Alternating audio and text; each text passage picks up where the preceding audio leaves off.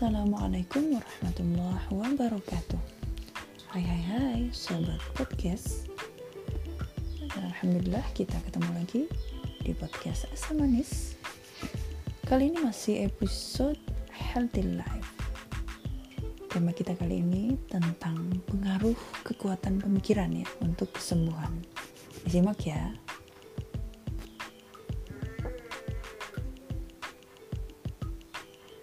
Artikel ini saya ambil dari halodoc.com yang ditulis oleh Rizky Pratiwi. Bisakah sembuh dari penyakit dengan kekuatan pikiran? Pernahkah Anda mendengar tentang the power of dream atau kekuatan mimpi? Sesungguhnya pikiran kita tuh hebat. Ketika kita percaya bisa meraih suatu hal, maka insya Allah hal itu akan terjadi. Tahukah Anda bahwa kita bisa mengandalkan pikiran kita untuk menyembuhkan penyakit yang kita derita? Apakah ini terdengar klise? Nah, faktanya di dunia medis pun kekuatan pikiran terhadap kesembuhan sudah diteliti lebih lanjut oleh para ahli. Berikut ini penjelasannya. Apa itu penyembuhan dengan kekuatan pikiran? Kesembuhan bisa didapat dengan mengandalkan metode pikiran, tubuh, atau mind body. Metodenya, metodenya adalah dengan mengandalkan pikiran dan emosi untuk memberi pengaruh terhadap kesehatan tubuh. Jangan salah ya, pengobatan ini telah diaplikasikan semenjak dulu kala seperti pengobatan tradisional Cina atau pengobatan Ayurvedik. Berbeda dengan pengobatan dari barat, pengobatan tradisional ini menghubungkan kaitan antara pikiran dan tubuh.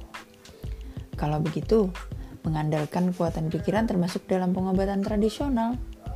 Tidak juga ya, karena pada tahun 1964, psikiater George Salomon menemukan bahwa seorang pasien yang menderita rematik artritis semakin memburuk ketika mereka depresi Solomon menginvestigasi dampak dari emosi terhadap sistem kekebalan tubuh.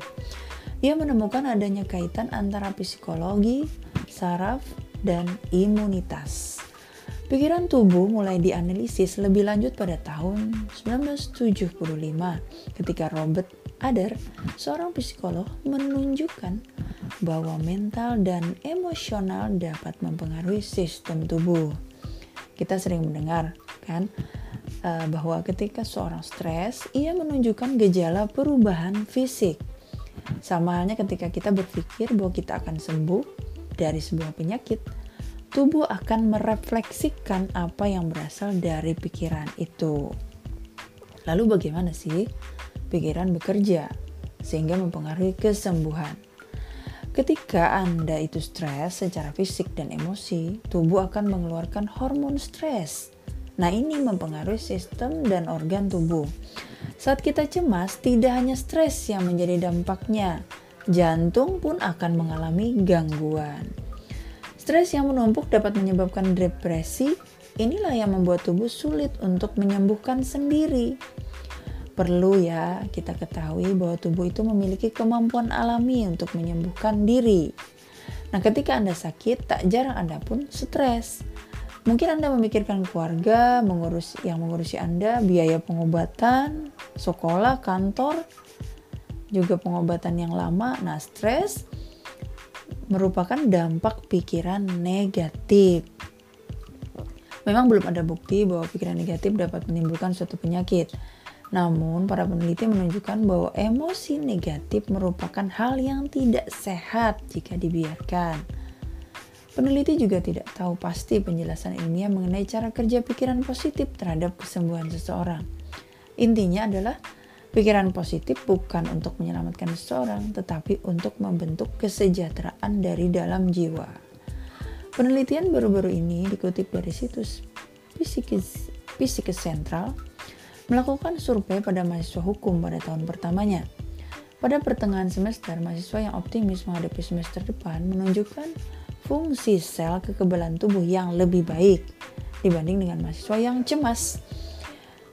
Hipotalamus mampu mentransfer emosi menjadi respon fisik melalui neuropeptides atau hormon pembawa pesan antara pikiran dan tubuh.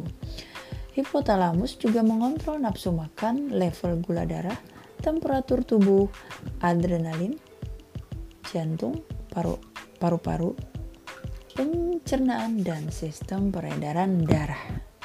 Nah, tubuh dan pikiran kita memang didesain untuk saling berhubungan. Maka dari itu, saat Anda sakit, hanya pikirkan kesembuhan dan pikirkan dan pikirkan secara positif yang lainnya. Adakah teknik tertentu yang harus dilakukan untuk mempercepat penyembuhan dengan kekuatan pikiran? Kunci dari mengandalkan kekuatan pikiran adalah pada pikiran itu sendiri. Anda harus melatihnya agar pikiran Anda fokus pada tubuh Anda tanpa adanya distraksi. Nah, beberapa teknik bisa dilakukan ya. Misalnya, satu terapi perilaku kognitif.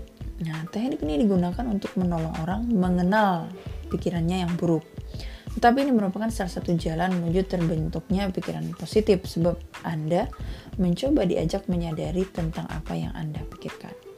Yang kedua, teknik relaksasi. Ada begitu banyak teknik yang bisa diaplikasikan. Misalnya dengan meditasi. Ya, meditasi akan mengajarkan Anda untuk merasa sadar sepenuhnya pada saat ini. Manfaatnya adalah menghindari pikiran Anda lompat ke mana-mana. Jadi Pikiran Anda dilatih untuk memikirkan saat ini saja, proses yang terjadi, dan sensasi yang Anda rasakan. Sudah banyak penelitian yang mengaitkan manfaat meditasi dan kesembuhan. Berikutnya yang kedua, hipnosis bisa dipilih karena uh, hipnosis memberikan sugesti-sugesti positif untuk mengubah pola pikir atau perilaku Anda yang salah. Nah, semoga informasi ini bisa bermanfaat. Wallahu a'lam bishawab. Assalamualaikum warahmatullahi wabarakatuh.